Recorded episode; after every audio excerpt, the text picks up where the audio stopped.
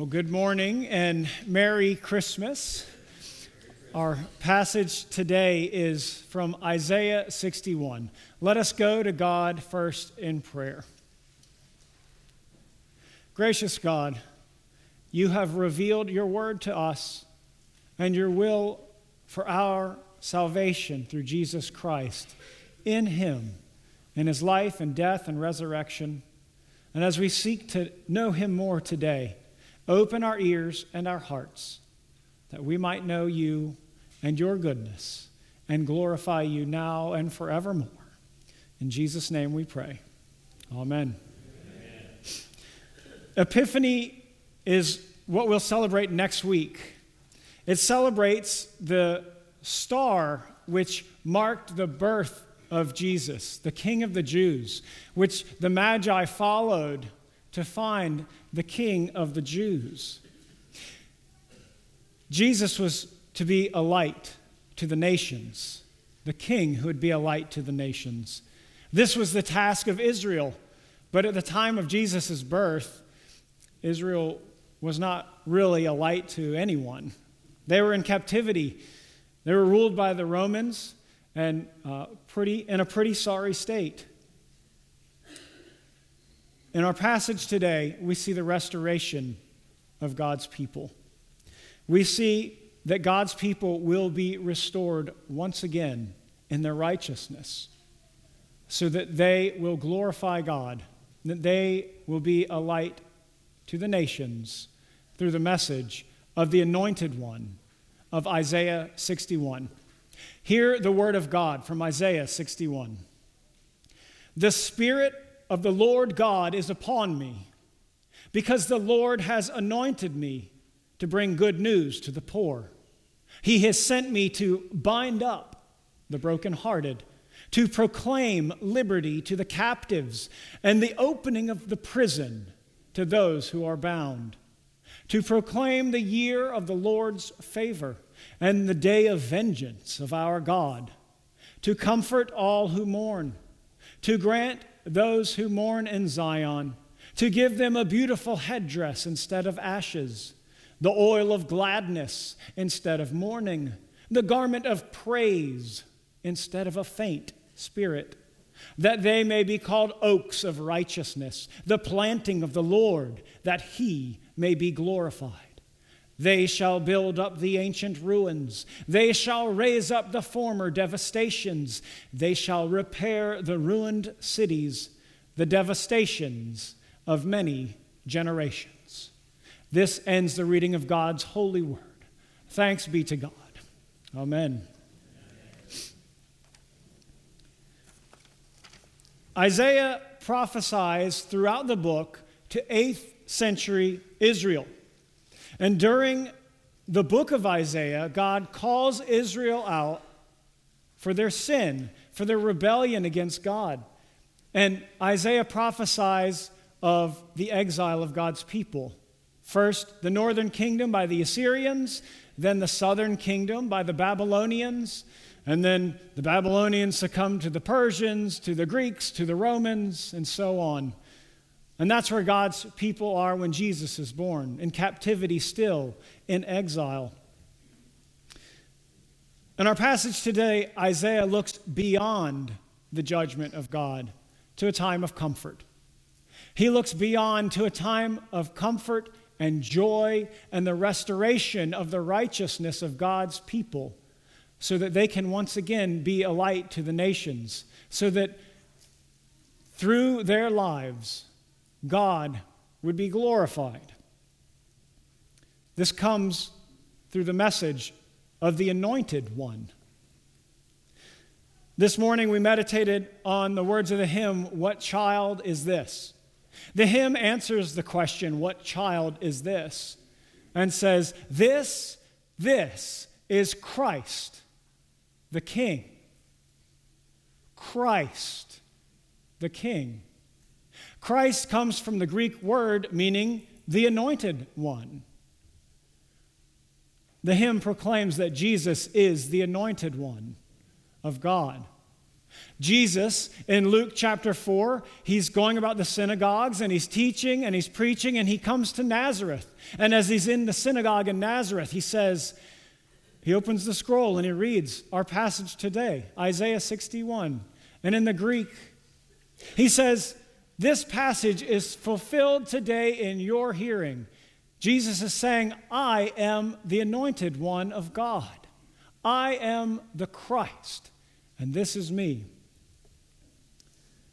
Jesus is the one who will restore God's people through the message that he proclaims. This is a message of restoration for God's people. It's the good news of hope and joy in the faithfulness of God. It was a comfort and a joy for 8th century Israel who looked to the coming destruction.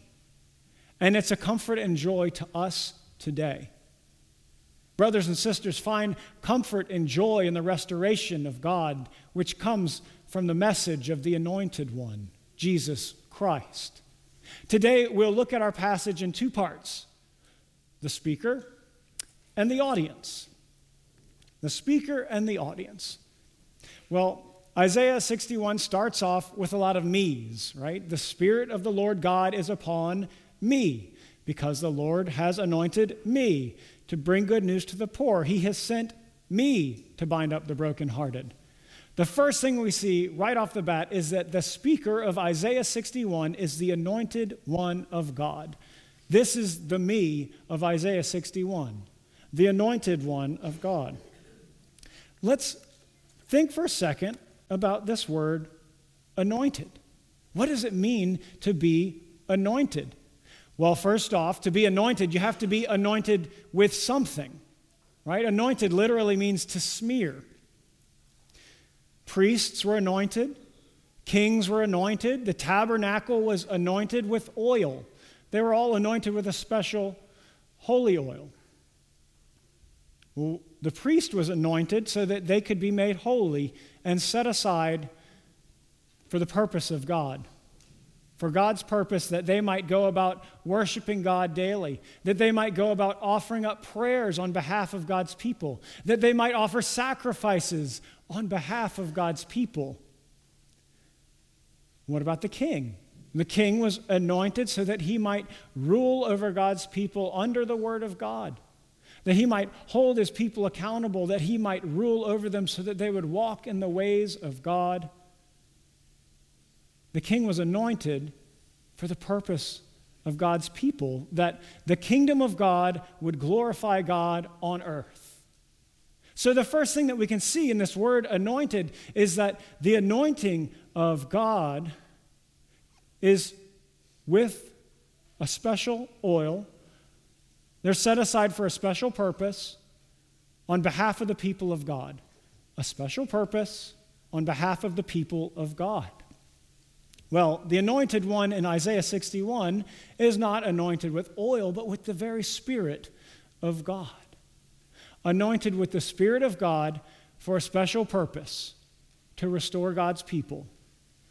That's a special purpose on behalf of God's people in the presence of God. So we can see the, the, the anointed one has a special purpose. We know that Jesus says, This is me in Isaiah 61. But we can go back and we can even look and see how this is Jesus. If we go back to Luke chapter 3, Jesus is baptized. And what happens after Jesus' baptism? But the heavens open up. And the Spirit of God, like a dove, descends on Jesus. And God says, You are my beloved Son. In you I am well pleased. There, right there at the side of the river, Jesus is anointed with the Spirit of God, set aside for the restoration of God's people. And then he goes about doing something that's very similar to everything that's outlined in our passage today. He goes through proclaiming the gospel, he goes through healing the sick and doing the work of the kingdom of God on behalf of God's people. Jesus is the anointed one, anointed with the Spirit of God, going about the work of the kingdom to restore God's people so that they can glorify God. Jesus is the anointed one of Isaiah 61. And he's going about this purpose of restoring God's people. Well, let's look. He's proclaiming the good news to restore God's people. The first thing he does is bring good news to the poor. We express this notion in English to bring good news to the poor, but to bring good news in the Hebrew and the Greek is actually one word. We might say that the anointed one of the Lord is good newsing the poor. He's going about good newsing the poor. Right? That's not really great English, so we don't speak like that. But it helps to, to clarify here. So, did Jesus go about good newsing the poor? Well, this is the same word that's used in Luke 20. One day, as Jesus was preaching the people and was teaching the people in the temple and preaching the gospel. So, the same word for good newsing in Luke chapter 20 is translated as preaching the gospel. Okay? In Isaiah 61, bring good news to the poor. In Luke 20, preaching the gospel. The anointed one is set aside to preach the gospel to the poor, to good news the poor. What's the next thing that he does? Well, he's proclaiming liberty to the captives. Proclaiming liberty to the captives. Now, when someone makes a proclamation, we might think of a, a, herald of a king that would come and make a proclamation on behalf of the king. He's speaking in the authority of the king, and we don't have kings, and so maybe we don't really get what's going on. But this word, to proclaim, is not a word that's so foreign. Time and time again, throughout the New Testament, this word, used in the Greek to proclaim, is the word to preach. So, what now is the purpose? How does the anointed one of God go about restoring God's people? It's through preaching the gospel. Look at that. The same thing that was to bring comfort and joy to 8th century Israel is the same thing that brings us comfort and joy now preaching the gospel. And why is this necessary? Why is it necessary to preach the gospel? Because God's people are in need of restoration. Israel had turned away from God in their sin. And the preaching the gospel brings about the restoration of righteousness. The whole purpose is seen in verse 3. Why is all this done? That they may be called oaks of righteousness, the planting of the Lord, that he may be glorified. It's the unrighteousness that brings about the wrath of God. And if you're in the wrath of God, you're not in the favor of God. But through the preaching of the gospel, God's people are restored into the favor of God. That's what Isaiah means. In verse 2, he says, To proclaim the year of the Lord's favor. No longer will God's people be under the wrath of God, but they will enjoy the favor of God, the blessings of God, the bounty of God, the guidance of God, the kingship of God. This is the restoration of righteousness. This is the purpose of the proclamation of the good news to proclaim the year of the Lord's favor. It was a comfort to 8th century Israel, and it's a comfort to us now. That through the proclamation of the gospel of Jesus Christ, we are restored into the favor of the Lord. And now we can enjoy Him. We can enjoy His glory and His majesty and His goodness. And we can glorify Him on this earth. So the Anointed One preaches the gospel to bring comfort and joy to His people through restoration into God's favor. That's the speaker. That's the anointed one, and that's his task. Speakers often speak to audiences, right? So let's look at the audience. Who is it that the speaker is talking to? Well, we see that he's talking to the poor, he's talking to the brokenhearted, he's talking to those who are captive and bound up, to those who are mourning who have ashes on their heads. This is the audience of the anointed one of Isaiah 61. So let's first look at the poor. This word here, poor, means those who, have, who do not have the means to take care of themselves. Those who do not have the means to survive on their own and must rely on someone with more means. They must rely on someone with more power than themselves. That's the poor, those who cannot take care of themselves, no matter what they want to do. They cannot do it. What's the next? Brokenhearted, right? He has sent me to bind up the brokenhearted. The brokenhearted here in English is expressed in one word. And now we have something that's kind of the opposite of what we saw with good newsing, right? We have in the Hebrew and the Greek two words, broken and a word for hearted. Broken and hearted. This word broken carries the meaning of an outside force acting on something in order to break it. Okay, when the alabaster jar is broken to anoint Jesus. This is the word that's used. It's broken with the intent to break it. In Luke chapter 9, Jesus' disciples, they're out casting out demons and they're healing people, and Jesus comes down, and a boy is brought to Jesus that the disciples can't heal. Luke 9 says, And behold, a spirit seizes him and suddenly cries out. It convulses him so that he foams at the mouth and shatters him. This is that same word for broken and brokenhearted.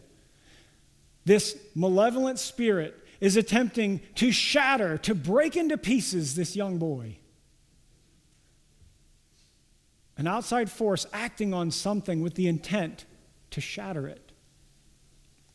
Now, if any of you have experienced being brokenhearted, you don't need a lesson in linguistics to understand what it means. But it's helpful to understand that an outside force is acting on something else with the intent to break it. That's the audience of the anointed one, the brokenhearted. We also have the captives. Who are the captives? Well, Israel. Israel is the captives, right? The northern kingdom by the Assyrians, the southern kingdom by the Babylonians, and now all of the kingdom of Israel is under the rule of the Romans. Captives is someone who's captured during war. Captives is someone who lives in a country and their country is overcome by another kingdom, and now they're ruled by another king. So the land that was once theirs is no longer theirs but ruled by an oppressor. These are captives, someone who is taken captive by someone stronger than them. Captives, they're bound. We see that they are prisoners who are bound. Prisoners don't want to be bound, right? This is a passive word. To be bound means that somebody has bound you, right? Somebody with the intention of binding up the audience has bound them up, right? These are the ones who are bound. This is the audience of the anointed one. This describes God's people. Israel turned away from God, their only source of strength, their only source of blessing and goodness, and they rebelled from God. And because of that, they were overcome because they were poor. Without God, they did not have the means to withstand the world, to withstand the other nations. Every time they turned to God, God was their strength. Every time they turned away from God, they came to a point where they had no strength. Israel was the poor. Israel was the brokenhearted because the nations that surrounded them were seeking to destroy them, seeking to shatter the kingdom of God. Israel we see as the captives because very clearly they're taken captive under the rule of a foreign nation. And Israel are those who mourn because they saw what the kingdom of God was when God was their rock and their strength and their God. They saw what the kingdom was under David and Solomon, the glory of the temple, how the nations came to see the wisdom and the riches of God's people. And now they know what they are. They're poor, they're brokenhearted, and they're not what they once were when they were the people of God. And so they mourn. They mourn. This describes God's people, Israel. And it describes us today, too. We are the brokenhearted. We are the poor who do not have the strength to do anything on our own. We are the poor who turn away from God and are overcome by the world, taken captive by passions and desires of our own flesh, tempted to walk in ways contrary to God's law and sin as we rebel. We are the brokenhearted who suffer sins against us as people do evil against us and cause pain in our lives.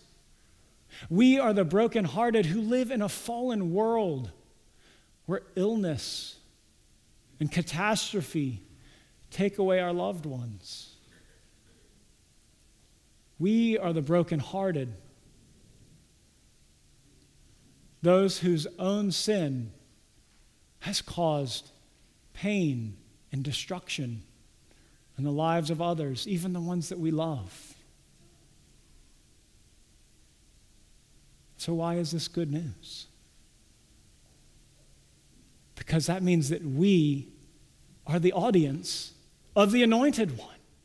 That means that we are the one that the Anointed One is speaking to, the one that the Anointed One is proclaiming the good news to, that He's binding up and healing, that He's releasing from the captivity of this world. And so we can start to see that as this world brings us to our knees, to the end of our strength. We know that our strength is in the Anointed One, in Jesus Christ. We know that He is our only strength, our only source of hope. Jesus is the only one to redeem us as His people. Our sin is our fault. Israel's sin was their fault. And that sin causes so many problems. But those problems bring us to our knees. And in the goodness of God, we come to realize that our hearts are broken. We come to realize that we are poor. We come to realize that we're imprisoned by this world. It doesn't do much to proclaim liberty to a prisoner who doesn't want to leave his prison. But because of this world and because of our heartbreak, we seek joy and hope, and we find it in Jesus Christ. Our sin may cause a lot of problems, but God, being rich in mercy, because of the great love with which he loved us, even though we were dead in our trespasses, made us alive together in Christ. Praise God, by grace we have been healed in Jesus Christ. We have been healed by the preaching of the good news of the gospel.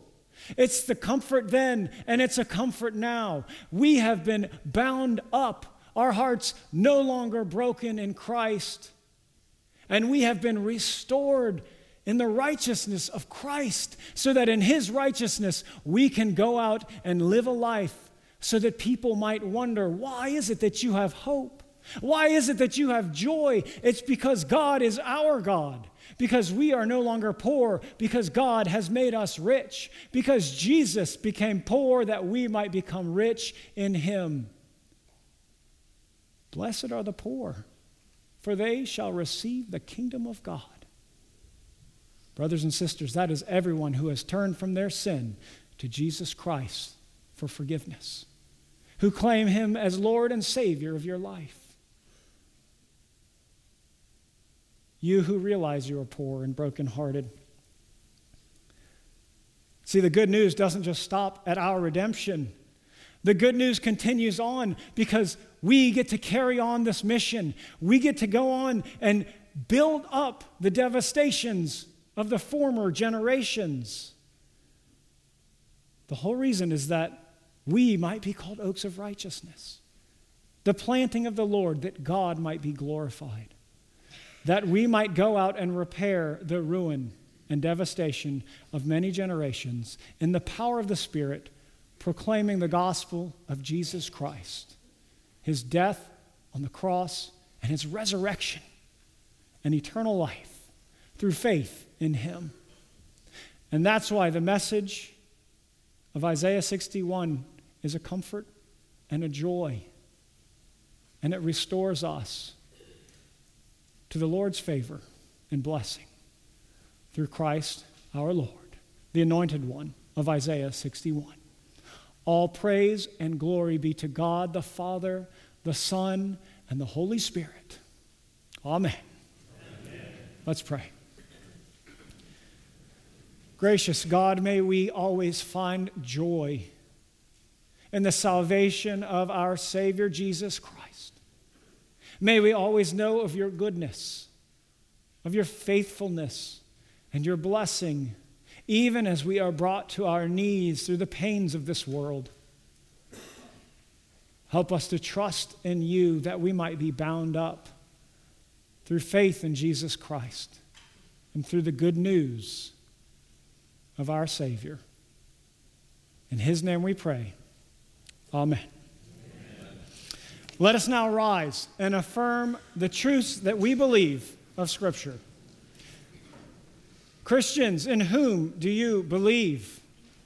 We believe in one God, the Father Almighty, maker of heaven and earth, of all things visible and invisible, and in one Lord Jesus Christ the only begotten Son of God, begotten of his Father before all worlds, God of God, light of light, very God of very God, begotten, not made, being of one substance with the Father, by whom all things were made, who for us men and for our salvation came down from heaven and was incarnate by the Holy Spirit of the Virgin Mary and was made man, and was crucified also for us under Pontius Pilate.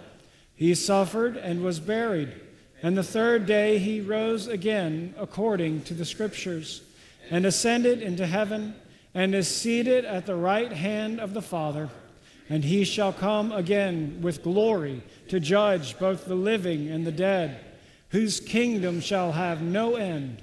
And we believe in the Holy Spirit the Lord and giver of life, who proceeds from the Father and the Son, who with the Father and the Son together is worshiped and glorified, who spoke by the prophets. And we believe in one holy, Catholic, and apostolic church. We acknowledge one baptism for the remission of sins, and we look for the resurrection of the dead and the life of the world to come. Amen.